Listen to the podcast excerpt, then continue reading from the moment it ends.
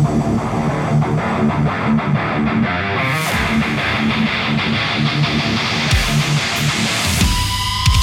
everybody, it's Ken Pooch Van Druten and Chris Rabold.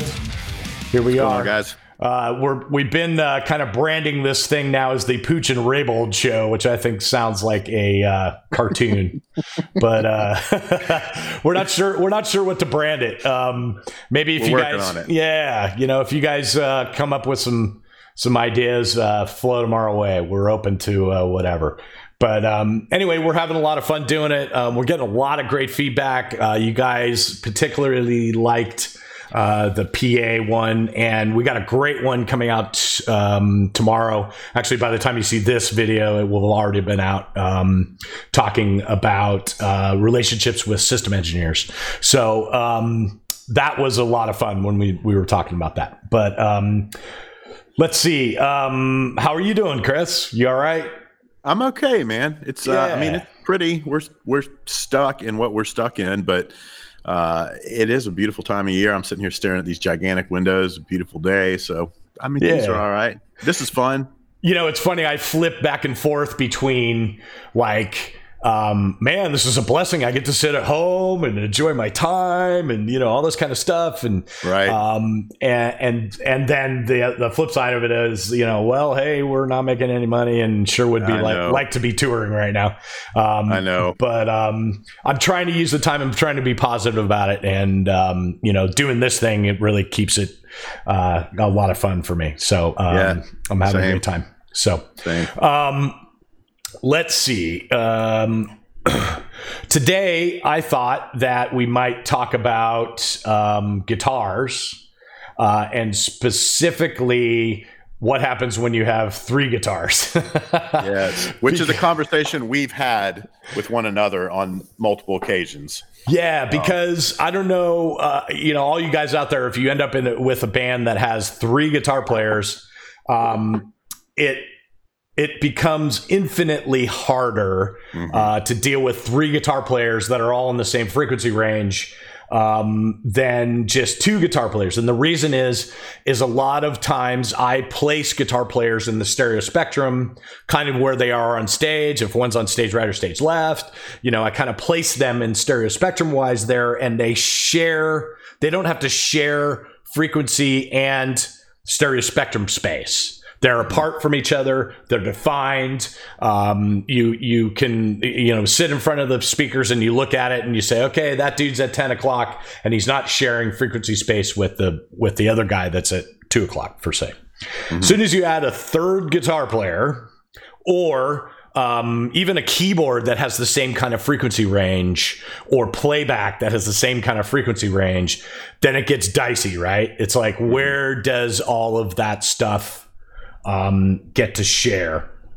And from my perspective, um, uh, and certainly, Chris, I want you to speak on all of this, but um, I'm just talking about the initial part of this. I always, when I'm mixing, I think about in my head, I'm thinking about constantly nothing gets to share the same frequency space in the same part of my stereo spectrum, whether that's depth or whether that's left to right. Mm-hmm. Nothing that is in the same stereo spectrum kind of gets to share space. So, for instance, if there's a guitar player that I'm placing at two o'clock in my stereo spectrum, I do everything I can to take everything else that has that same kind of frequency spectrum away from two o'clock.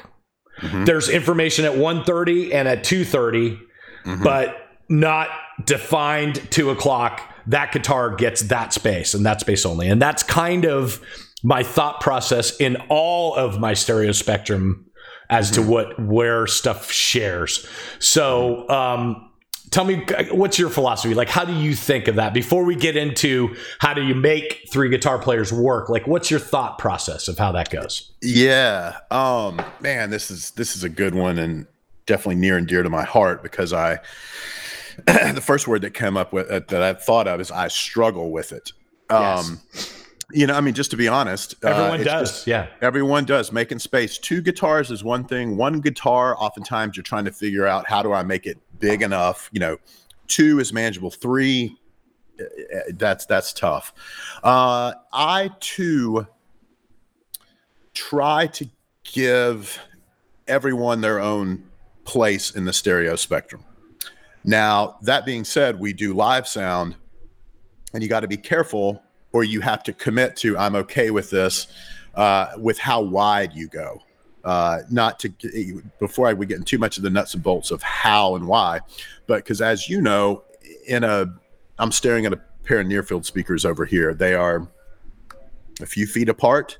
You know, a lot of times what's to my left, what's to my right is one thing in a normal listening environment. You put it in a concert setting and it's no, that sounds coming from over there. That sounds coming from over there. Like it's it's a really and as everyone knows, it goes without saying, but everyone's not, you know, your listening audience is not always in the ideal spot. So you got to be careful when you're placing things where to put them. Um, but I too have that same mindset. Something that plagues me to a degree is there was a period of time where I got away with two guitar players from doing, and I know you've done this too because we talked about it and we've all done it, but doing a lot of faux stereo stuff, you know, a lot of Haas effect kind of stuff. And for whatever reason, this particular act that I work with, I had a lot of success with doing generally doing both of them that way. One guy was delayed on one side and more, and one was delayed on the other side. When it created this thing, and they could live together and move together, and it just wasn't a thing. Uh, but once you add in that third, it's just all bets are off. You yeah, know what I mean? Totally. Um, so yeah, it's it's a, it's a game of placement. The hardest thing for me is what to do with the third. Right. You know, it's the middle guy because. So let, us do a little yeah. housekeeping in what you you were just talking about, just to make sure that people are understanding what you're talking about, because um, you threw out a bunch of information there.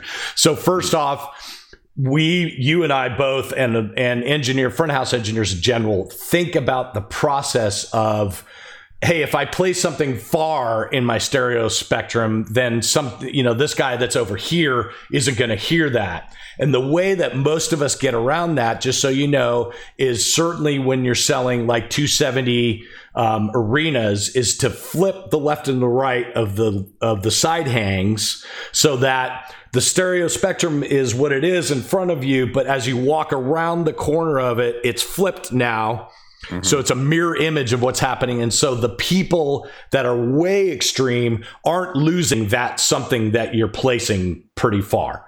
So I just want to point that out. That's kind of how we get away with this.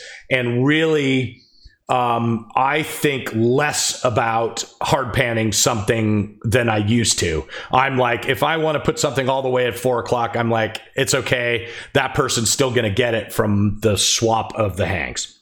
So there's that, um, and then the the other thing that you were talking about that that I think we need to point out is the Haas effect thing, which is um, something that I've talked about online a bunch, and, and I know Chris has too.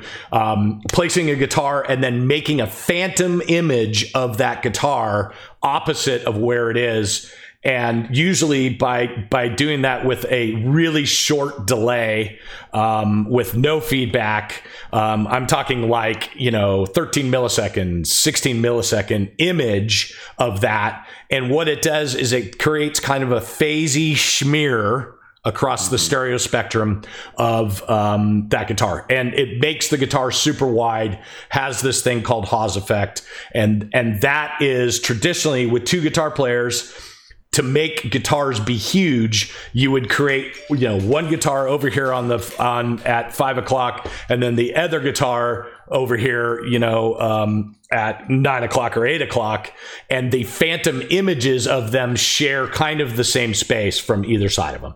So that's what Chris was talking about. Now, where do you put the third one? So how do you right. deal with that? What do you do with the third guitar? Well, I have.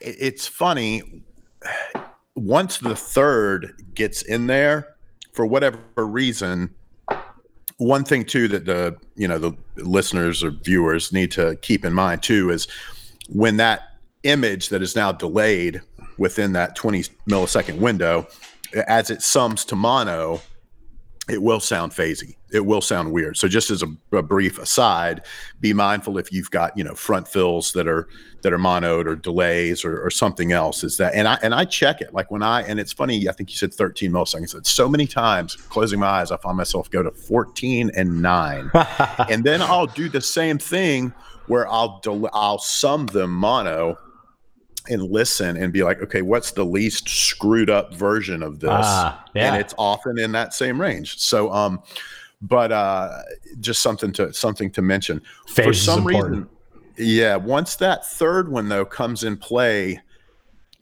once you've got three things all kind of doing the same, and guitars are just so big in nature and so cantankerous, you know, just uh, you just need to more closely define what's what. So I and I will over the course of a tour with a three guitar band, I will try a million different things. I'll try to go back to the big faux stereo. I'll try to go some other sort of fake stereo thing. But what I tend to do now and here in a second we'll talk about how I do the panning. Is uh, I typically have, and I'll go wide. I'm glad you said the thing about the the reverse image. Yeah. Because in the Instagram age, um, when everyone's checking videos, you know, I can uh, I can look at a video, and a lot of times it's it's it's it's, it's okay. Someone off to the far side that I worry is not getting the other guitar because of that is. Yeah. So I just go not full, not a left, right, center kind of thing, but I go pretty, pretty wide. Um, I, there seems to be there's a, a numerical value of in the low 70s. I seem to hit all the time. I, it's so weird on all platforms: Pro Tools, Digico, any number of consoles uh, or, or, or mixing platforms. I tend to like to go pretty wide. So I've got this guy over here yeah. This guy over again, not hard pan. That just sounds really whack live. It really does, at least in my experience. So one guy over here, one guy over here. The dude in the middle, again, the third guy, that's the pain in the ass. And because you've in the middle is, of course, as we know, kick, snare, vocal, bass. That's so critical. Yep. And when that low mid gets really gnarly in there, it screws everything up. So usually what I do is I just leave him there. And that's the guy that I'm I might duck him when I need to, only when it's appropriate within the mix. Uh, I will also commit to these guys being panned. And then with this guy, I will try to do some faux stereo stuff whether it's via a plugin or I've got some old analog gear that'll do it that kind of creates that comb filter thing where there's essentially different frequencies on different sides. Like I'll try to do that just to save the middle. Yes. Uh, but that's it. So it's usually just somebody over here, somebody here, somebody here. But this guy I will struggle with the most to Absolutely. figure out what what did you find that to be the same? Oh, 100%. Yeah, yeah. So, you know, for instance, Iron Maiden, three three guitar players. And by the way fans are of iron maiden are super rabid about the band but they're also super rabid about band members. Like yeah. literally they will come to a show and they are like i am a janick guy. I'm a davey right. guy. I'm an adrian guy. And um and so, because of that, specifically with Iron Maiden, like I'm telling you, each guitar player has to be super defined and you have to be able to pick them out in the mix. And when they do solos, they have to be equally as loud. You know, I mean, it's like it's super important for the fan experience, right? So it's a struggle, right, to try to make those three guys. Um, for me, with Iron Maiden, um, I have. Uh, this is what I've done. I've placed kind of where they are on stage, where they hang out the most is where they are in the stereo spectrum. Okay, so there's it, with Iron Maiden, there's kind of two guys that's that hang out on stage right, and then one guy that is stage left. So the two guys that are on stage right, the farthest one, Davey, you know, I put him pretty wide um, you know, he's probably nine o'clock or eight thirty even. Um, mm-hmm. And when he solos, I don't bring him to the center or anything, man. He lives there. That's his space. Mm-hmm. Um, he gets, you know, volume turned up, but there, you know, he's when he's solo, your whole mix shifts. You know what I mean? Because yep. he's right here. Um, and then Adrian is the is my middle guy. All right. Now I don't leave him dead center. I like reserve the dead center for all the other things. You kick it off just a little. I do. So I, I should have mentioned that. I'm at like three with yeah. that guy. You know. So so I literally take Adrian, put him at eleven o'clock. Mm-hmm. So I've got a guy at 8:30, 11. Mm-hmm. Now he's the guy, the middle guy is the guy that I make a phantom image of at one o'clock. Yeah, so now okay. there's an 11 and a one of him. Yep right? Yep. But nothing in the center. He's smeared across the center, but he's not defined in the center. He's 11 and 1 o'clock. Mm-hmm. Um, and then obviously the other guys, uh, Janick is, um, you know, all the way over here uh, into 4.30, 5 o'clock. Um, and that I struggled, man. I, you know, the first year that I worked for those guys, I t- played with that, like tried to figure out, you know, I had um, when I started, I kind of was making phantom images of all of them. You know what I mean? Like all three. I guys. remember when you got when you started the gig. I, when when we started this discussion, I remember sitting in a hotel talking to you, and I was doing three guitars at the time, and I was like, "What are you doing?" And at that time, you were doing that. And then yeah. when we talked about the end of the tour, yep. it's what you're telling me. It's now. what I ended it up. Made with. me feel good because yeah. that's exactly where I was. Yeah, and yeah, yeah, yeah. End up all the time. I, I mean, you know, listen. There's no right way or wrong way of doing things. You know, people um, that are tuning into this, you might have your own way that works, and that's cool, man. I mean, whatever. Um, I, am just we're kind of sharing what we do, and I think we're both similar mixers in, in how we operate, and and uh, this is what we do. So anyway, that's that's how I ended up making that work. Um, but it's still the middle guy is always a struggle, right? He's always the guy to try to get over the top of you know bass guitar, snare drum, kick drum, vocal is mm-hmm. all in that space, man. It's all right there, and so and because it, because when you push, as you know, when you push someone out to the edges, they become very defined. That yep. becomes because there's they're probably in a space somewhat of their own. Yes. That guy in the middle can just be a contributor to noise. Uh, or, or, or, or he he's more he or she is more susceptible to just falling in the muck you know? And, yeah. and i've done that 11 i should clarify something. When i said three a minute ago i mean literally the because we we're talking about o'clock. When i said three i meant like literally if the pan is zero no like, no no no. yeah, yeah like just off of yeah so three cents not three yeah. o'clock. Yeah, yeah, yeah, right. And uh, but I, I do that same thing where i'll do the i'll do this so essentially, the guys are here, and then I want him here. But as you know, without truly double tracked guitars, which is the coolest sound in the world, God, that's great. Um, without truly double tracked guitars, even unless you're doing some faux stereo thing, they still cut uh, uh, the same cabinet mic'd panned still creates a mono image. So no matter how much we're moving it, it, it still kind of ends up in the middle. Totally. You know? Totally. So let's talk about both you and I. Um, mm-hmm. You know, we've been talking about you know bands that are.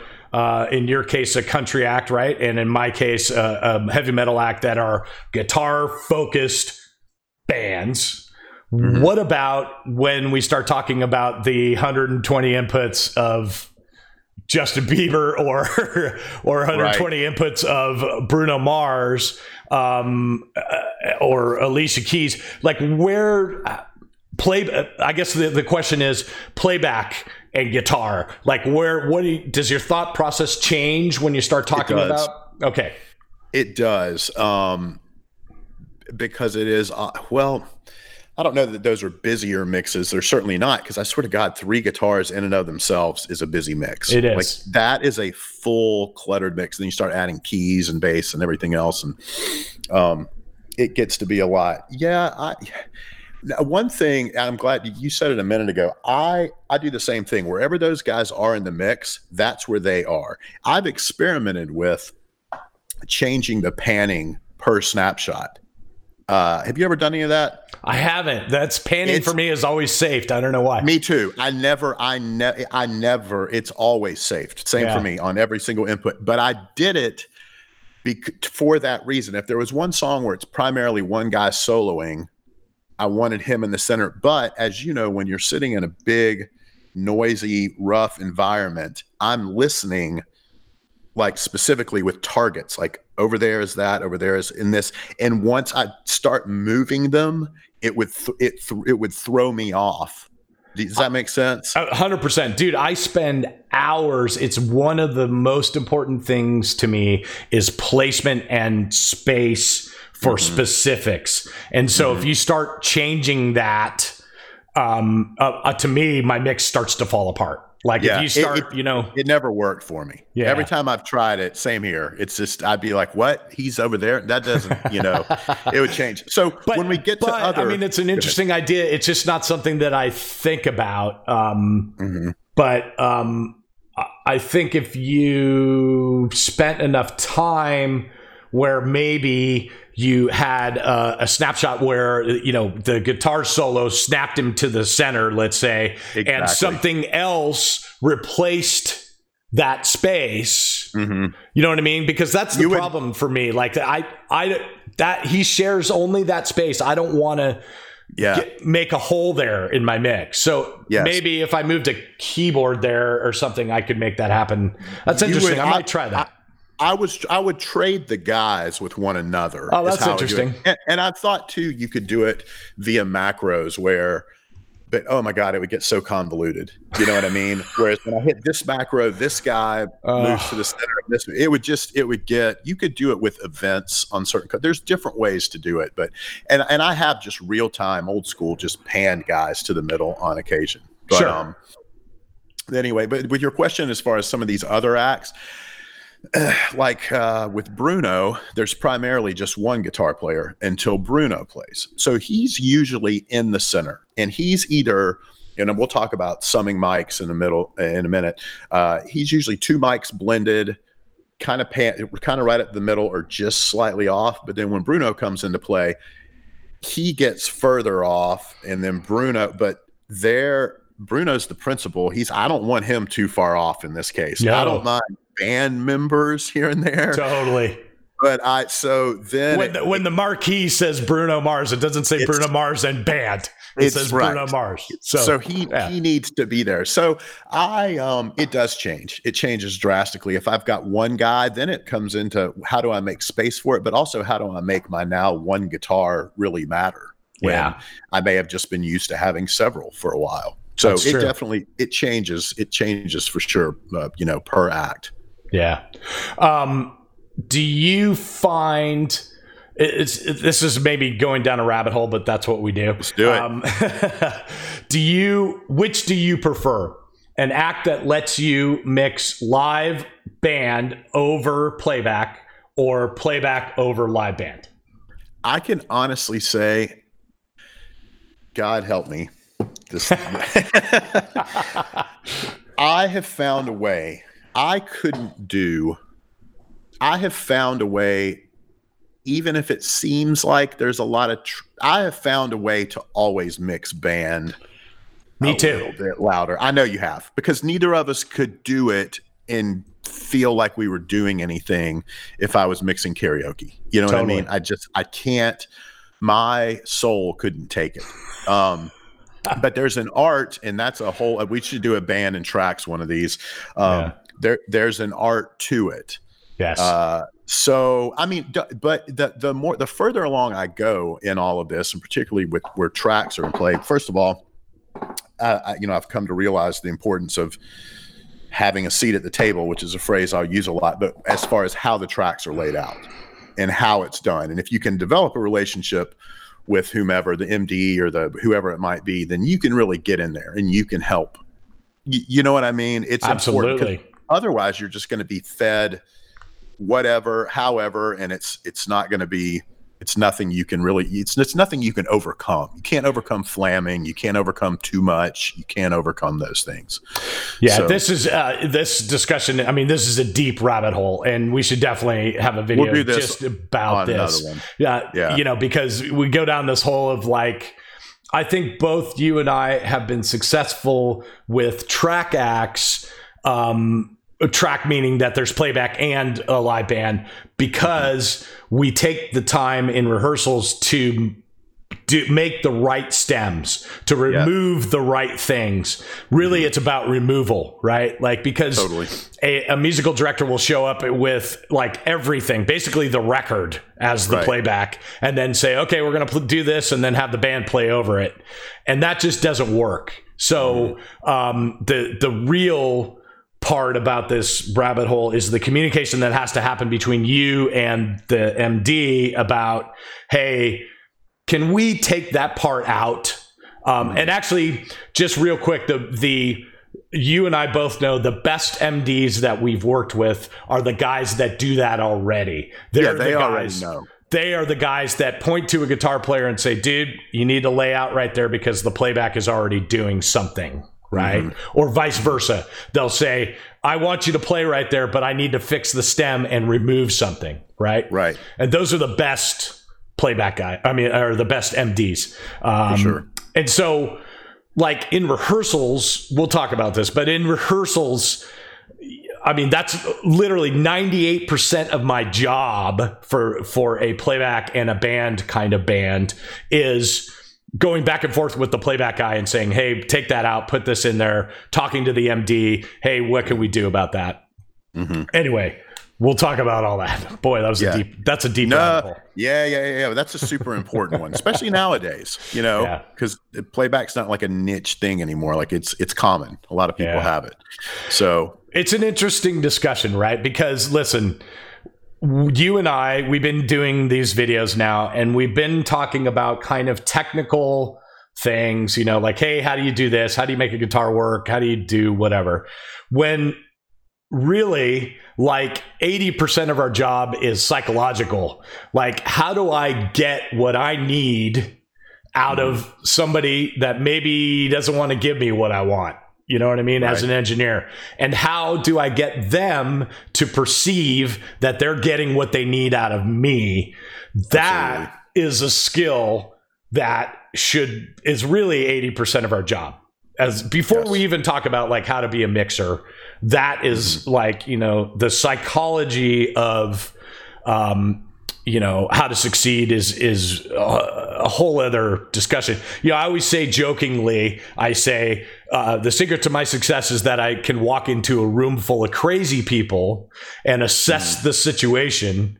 Uh, and know right away like what's going on. Like I know exactly what's going on with dude. that dude. Yes. Right. Right.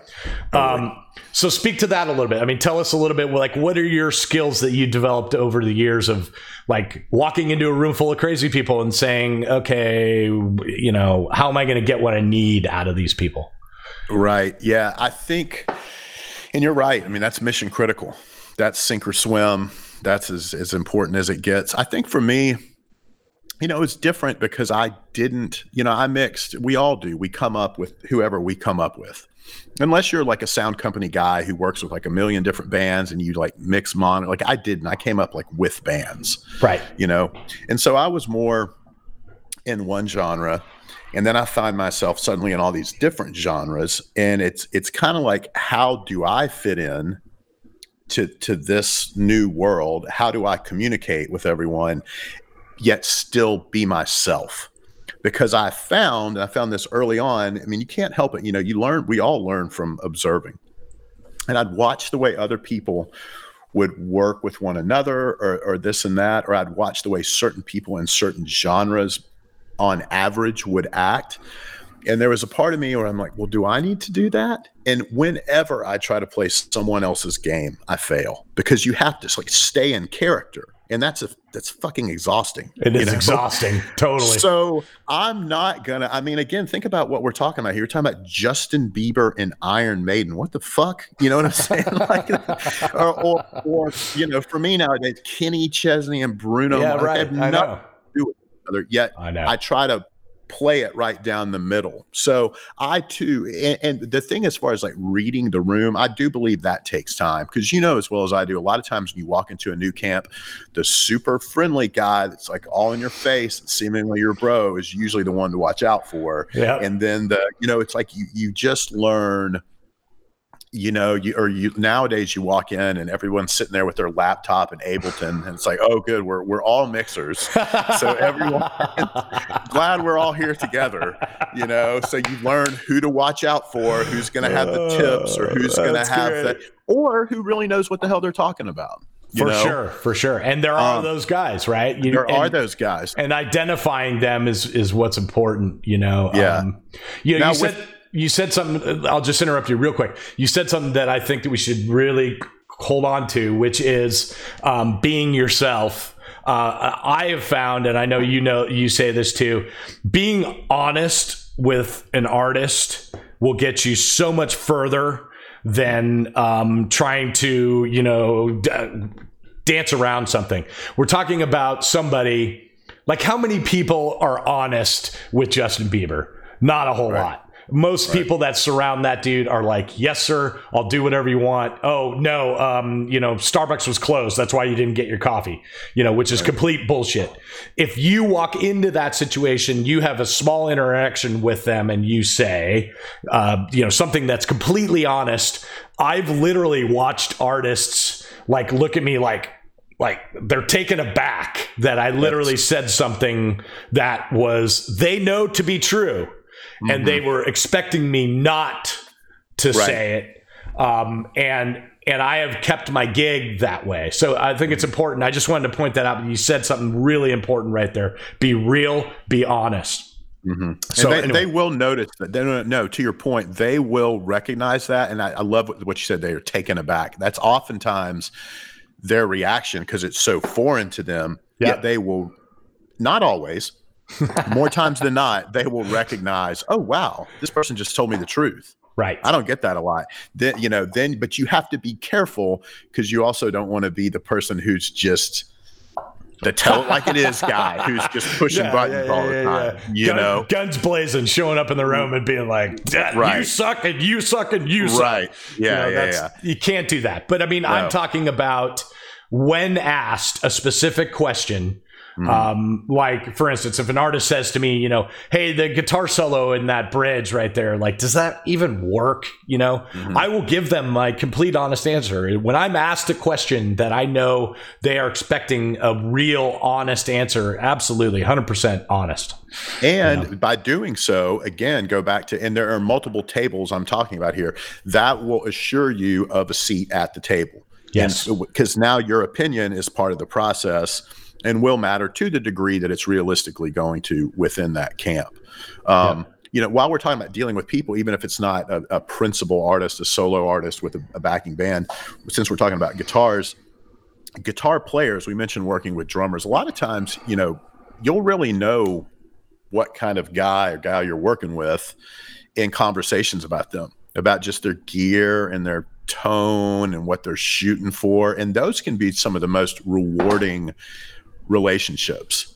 Don't you agree with guitar players? 100%. Yeah. I mean, like, I have recently, this is really strange. I have recently run into uh, guitar players that are excellent technical guitar players, but like for some reason don't give a shit about their tone. Yeah. Like they, um, and, and, which is completely foreign to me. Like I don't understand that at all. Like I know I'm a musician, and so I was a guitar player. I still am. I play some, but um, like I spent years in my room, you know, with my heavy metal circus posters on the wall, yeah, like shedding away. And part of that was developing a tone, um, and and so when a guitar player shows up that is like obviously he you know just bought a fractal and kind of plugged it in and is using the the uh, you know the latest yeah you know whatever you know preset tone in it um, I kind of I look at him weird and I'm like, what is happening? Like this guy's a guitar player and he's good, but his tone is like what? So yeah. the most rewarding is those guys that show up. Um, you know, for instance, I did a um, uh, Alanis Morissette thing, and the two guitar players in her band are so nerdy about their tones. Like they have, you know, all of this, like, you know, oh, that's the uh, 67 Dirker Dirker that I uh, yeah. plug into the, uh, you know, whatever, like way above any of my knowledge. But what's so cool about that and what I appreciate about it is how nerdy they are about their tone. Mm-hmm. Um, and and we can share in that in because I'm nerdy about the overall picture right? Mm-hmm. Um, and that, those are the best relationships, you know. Yeah, um, that that's I what I like doing. The uh, you know the Kenny Chesney one's an interesting one for me. I do all these like pop acts now, and the way I ended up there was there. Kenny's production manager lived in Vegas, came to see a Lady Gaga show.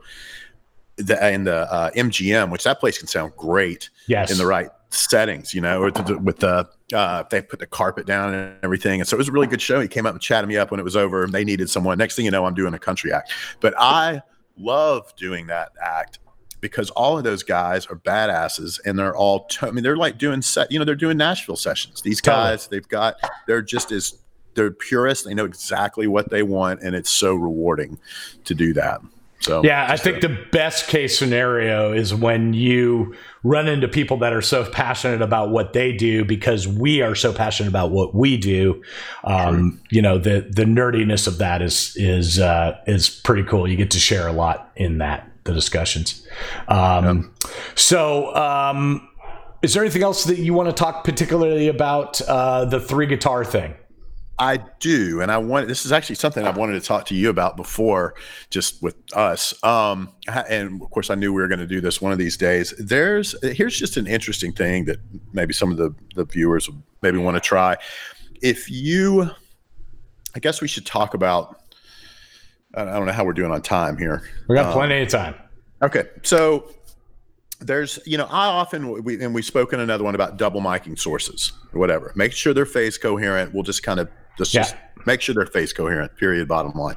Um, and doing that, I will often take those. And in the past, I've experimented with one sounding mic over here and another sounding mic over here, or EQing them similar or EQing right. them purposely different. But nowadays, I usually sum those mics together.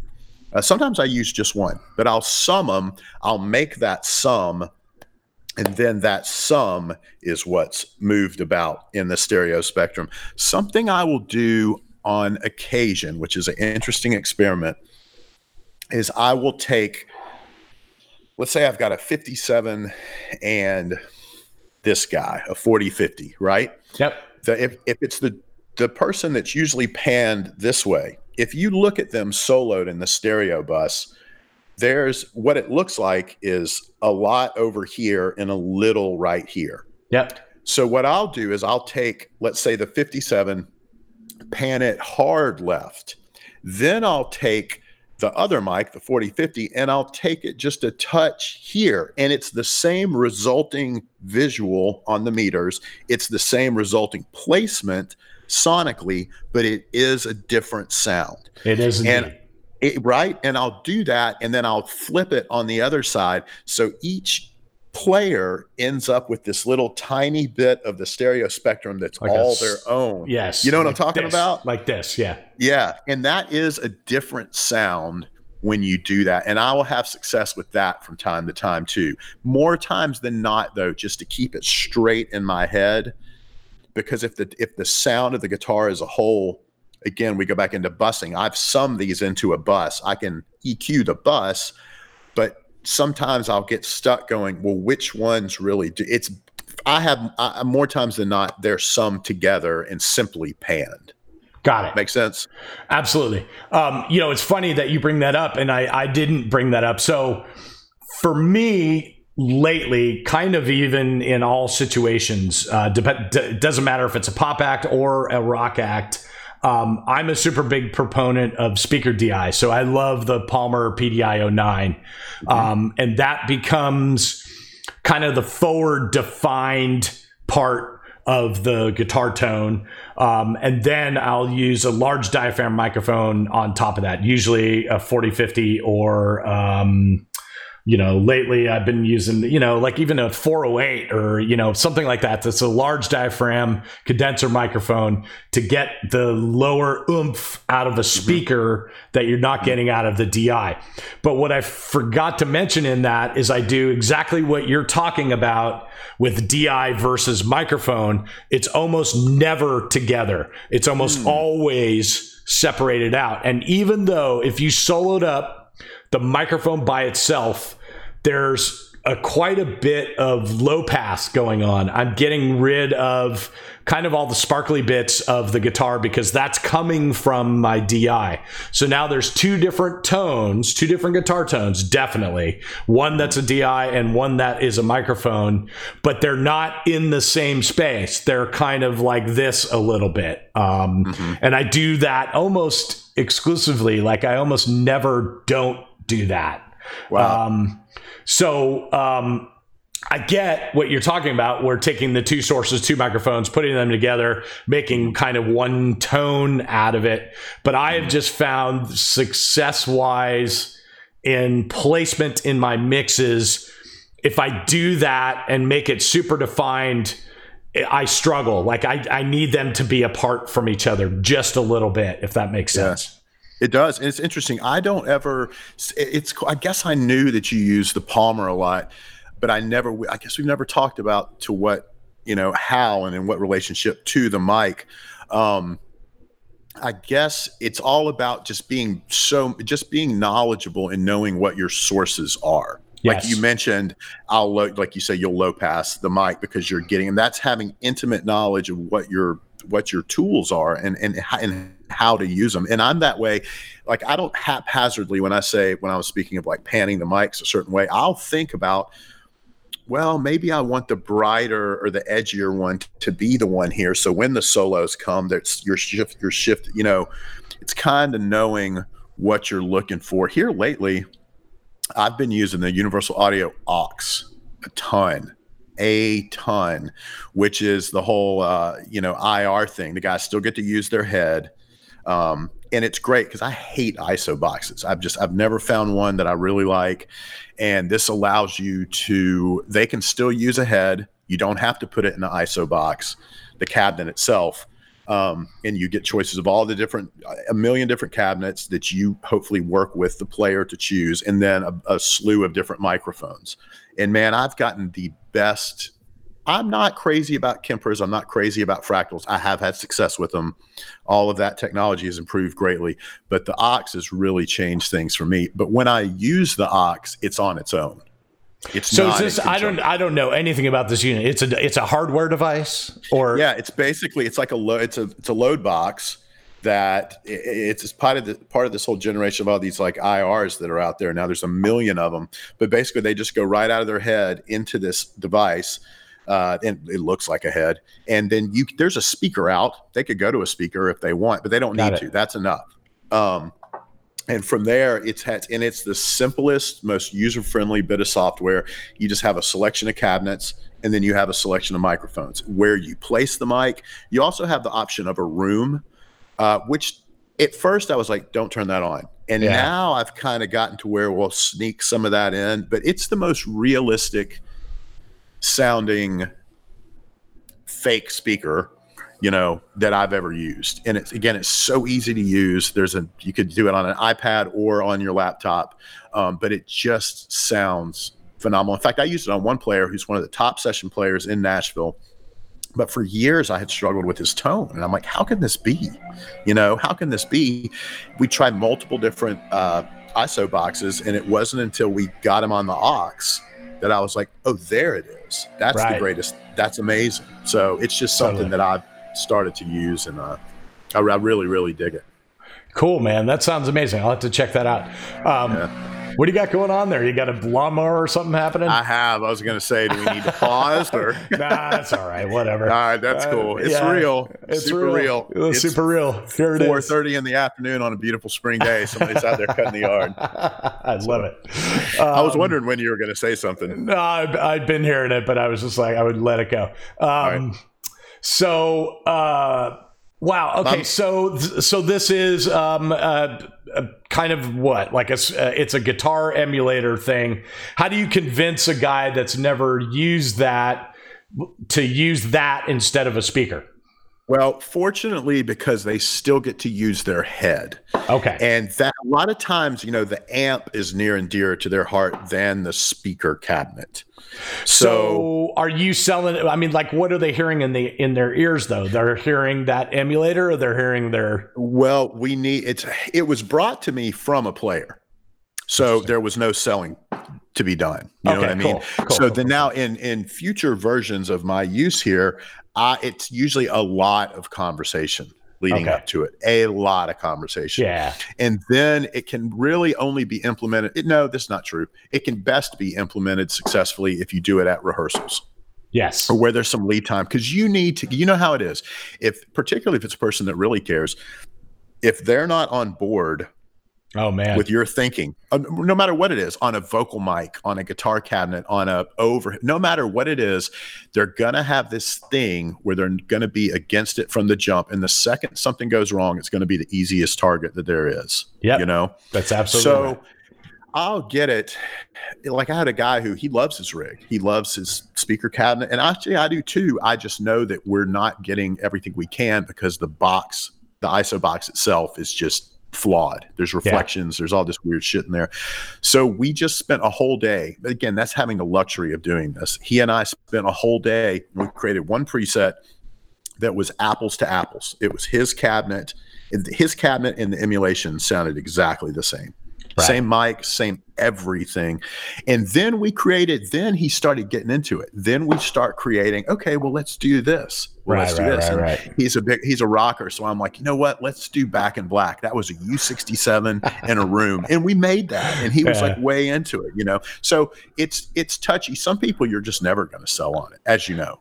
No, no absolutely, absolutely. And you, you bring up a good point. I mean, even just a speaker DI, which um, is similar to what you're doing, except that I don't have any chance of manipulating, but it truly is the signal, it's speaker mm-hmm. level signal coming out of the head. So yep. whatever their preamp, whatever their output is, it's basically a speaker emulator. Um, it truly is almost scary how accurate it is compared to a microphone. Like you can go back and forth and you can, I mean, someone like us or an engineer, you can you be able to pick out which is the DI which is the the microphone. But in general, your average kind of listener would have a tough time between A and, A and Bing them, you know. Um, and uh, so but but when I use it, it's absolutely a conversation in rehearsals like, hey, check it out. I'm just showing you that I'm using this device. I'm, of course, miking your cabinet. I'm using that tone. Whatever we're doing standing in front of this, that's truly what's coming out. I'm using the speaker DI to get more definition. And also in a situation with a very loud stage, which is a lot of the bands that I work with, it eliminates all the other stuff. Those are the conversations that I have with a guitar player. Never do I ever deceive a guitar player, you know, hide a, a speaker DI in the back of their rig. Right. You know, because you, that's exactly right. As soon as something goes wrong or they hear something weird, the first thing out of their mouth is going to be something's different, and then the tech's going to say, "Well, he put this DI in the back, so it's probably exactly. it," you know. Exactly. Uh, so, exactly. um, you know, uh, that that's an important thing that you said is that you know uh, mm-hmm. definitely having a conversation with the guitar guitarist and letting them know what you're doing. Um, and selling the consistency of it too. That's a, that's a big one for me is like hey look and we talked about it in other videos you know we're both sticklers for mic position everything being the same thing every day but things can go wrong. Stands can droop things can get kicked if it is on stage if they're not but like things can go wrong. And that's the one thing not that these devices can't fail but it is going to be barring failure the same sound every day 100% you know? and that that's super important for someone like you and me that are you know i want it the same every day you know yeah totally. um so cool man um yeah i mean you know listen to kind of sum all this up the the three guitars or three things that are in the same frequency range are difficult to deal with and you know, when I'm thinking about a mix, I, I, talked about this a little bit before. It's sharing space in the left and right, but it's also sharing space depth wise too,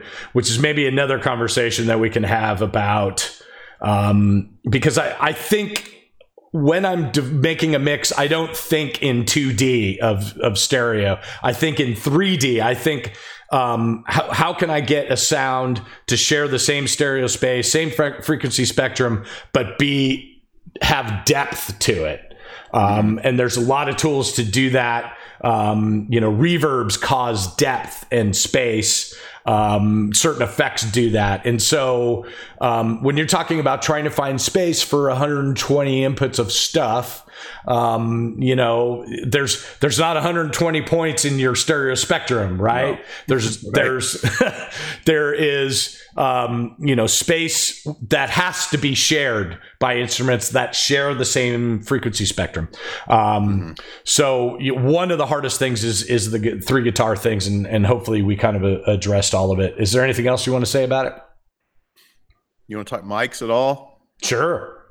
Yeah, like where I know you're, I know you're going to be like me, and you've tried everything. But just like today, if you wrote a rider today, let's say I'll I'll give you three mics. Let's say wow. you got three mics to choose from. What would be three mics? Pretend we, are both going to use our extraneous sources, but as far as mics go, I know it's tough, right? I can tell you're thinking. I don't even know what I'm getting ready to say when it comes back around to me. I mean, I do. I know a couple. no, I can think. I know. I know the three that I'm going to say. What would you do today if you had to write one? Uh, I mean, literally since the microphone came out, the the 4050 has been my go-to for large diaphragm condenser microphone on a guitar. That's like, mm-hmm. um, you you look back at the bands that I've done, and you can look at my input list. You know, System of a Down, uh, Kiss. Um, you know, uh, Iron Maiden, um, you know, all there's a there's 40 50s in front of the guitars. That's like always my go-to actually kind of later on i used to the 4047 which is the same diaphragm but right.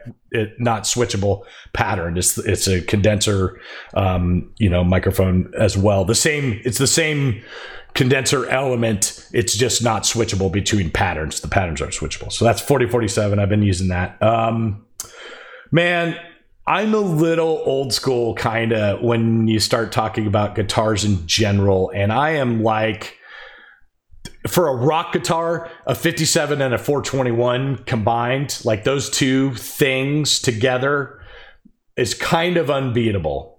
Mm-hmm. Um, but if you're looking for like poppier guitars, I've gone to ribbon microphones. I've used the Royer, you know, on stuff. Um, uh, I'm trying to think what else. Um, uh, you know, Telefunken makes a good condenser microphone. Um, but I mean, I think those are like my go-to. Like if I if you were just asking me what was going to be on an input list for guitars, like the first things I would start with, the three of them would be mm-hmm. 40, 50, 57, and 421. How about you? Got you. Got you. I would say uh, 57 is always going to be in play. I mentioned in another video, part of that too is I'm thinking about the person at the other end of the snake and it's just usually that's something that I know we can both agree on. You know what I mean? Um, but I put it on there because that is the sound of a guitar. I mean, that's the sa- that's the sound of rock and roll or of whatever, man. You know, yeah. You put a fifty-seven on it. Um, I, a fifth, but now that being said, for years I didn't use it.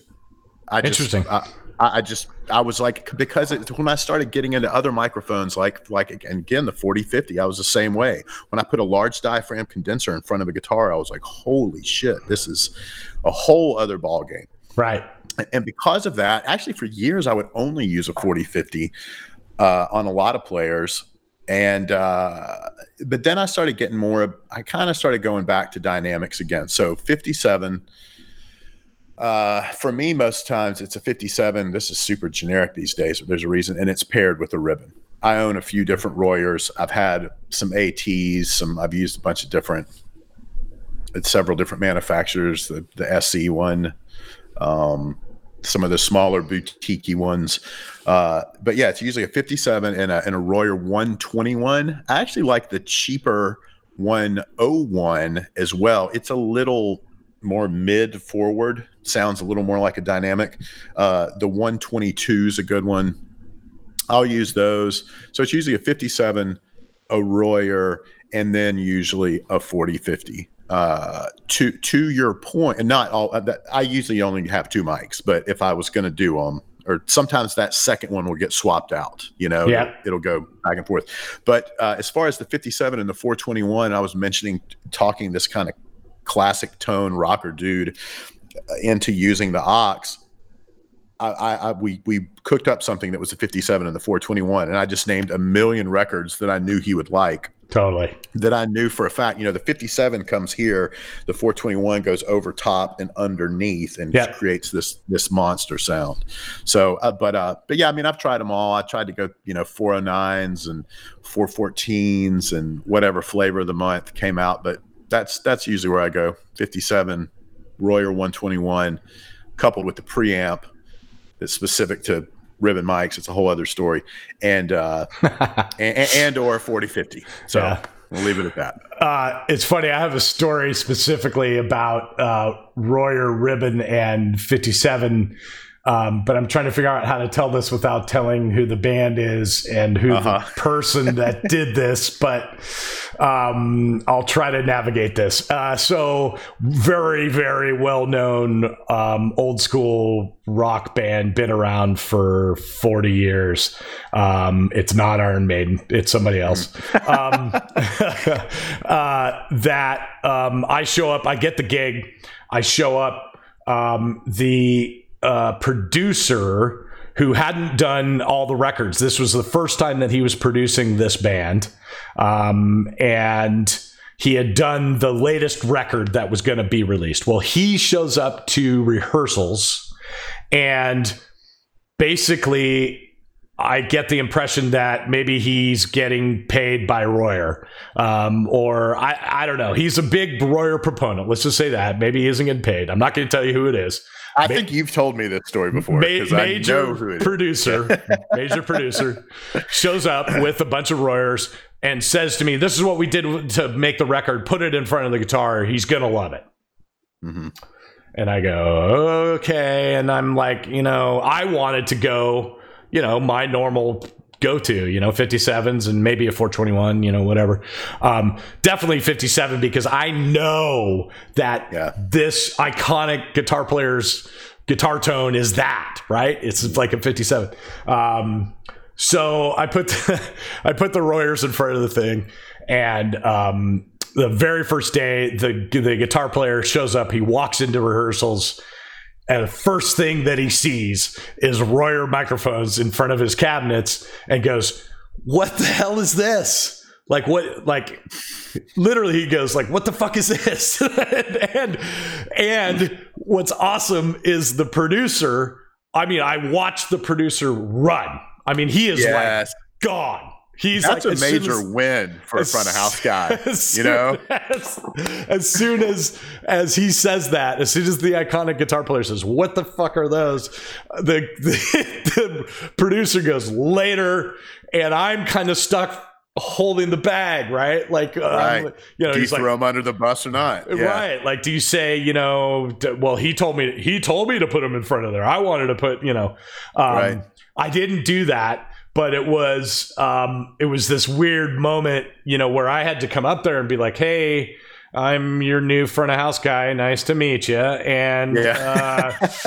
uh, um, you know, we kind of, you know, we're, we're all talking with your producer and we were kind of deciding, you know, this, this is the, apparently the mics that you used in the studio. Is that not true? You know, and he was like, those aren't the mics we used in the studio. And I was like, oh shit.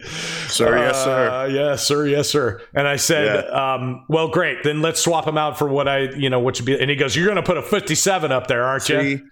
You know, and, exactly. And I went, yeah, absolutely. And so that interaction and that thing that happened to me um, told me a lot about here's this huge iconic guitar player and his whole deal and that he even knew. Not his mm-hmm. sound guy not his producer not his whatever. He's like i know that my tone is a 57 right on the edge of the dust cone really close in there. So much so he was the guy that took the grills off of his cabinet and he wanted that 57 like deep into into the speaker. Um, yeah. And I got to tell you, as soon as we swapped them out, I went, "That's it. That's the guitar tone. That's yeah. the deal." You know, um, yeah. And I didn't have to do anything to it besides high pass it up a little bit with uh, the Royer in that case. And this is nothing against Royer. I'm not talking shit about him. I'm just saying it was the wrong microphone for that iconic guitar player's sound. Mm-hmm. I brought that up and had to do a bunch of EQ to it because it wasn't it wasn't that. But and they are markedly different. If, if you're yes. going to use a ribbon, I'd say this to anyone who's not familiar with it, just sees them mentioned all the time. It's a you have it's a different beast altogether on how you handle it, on how you it how it takes the EQ slash might need it, but just know that and where you place it. It's it's a whole other ball game.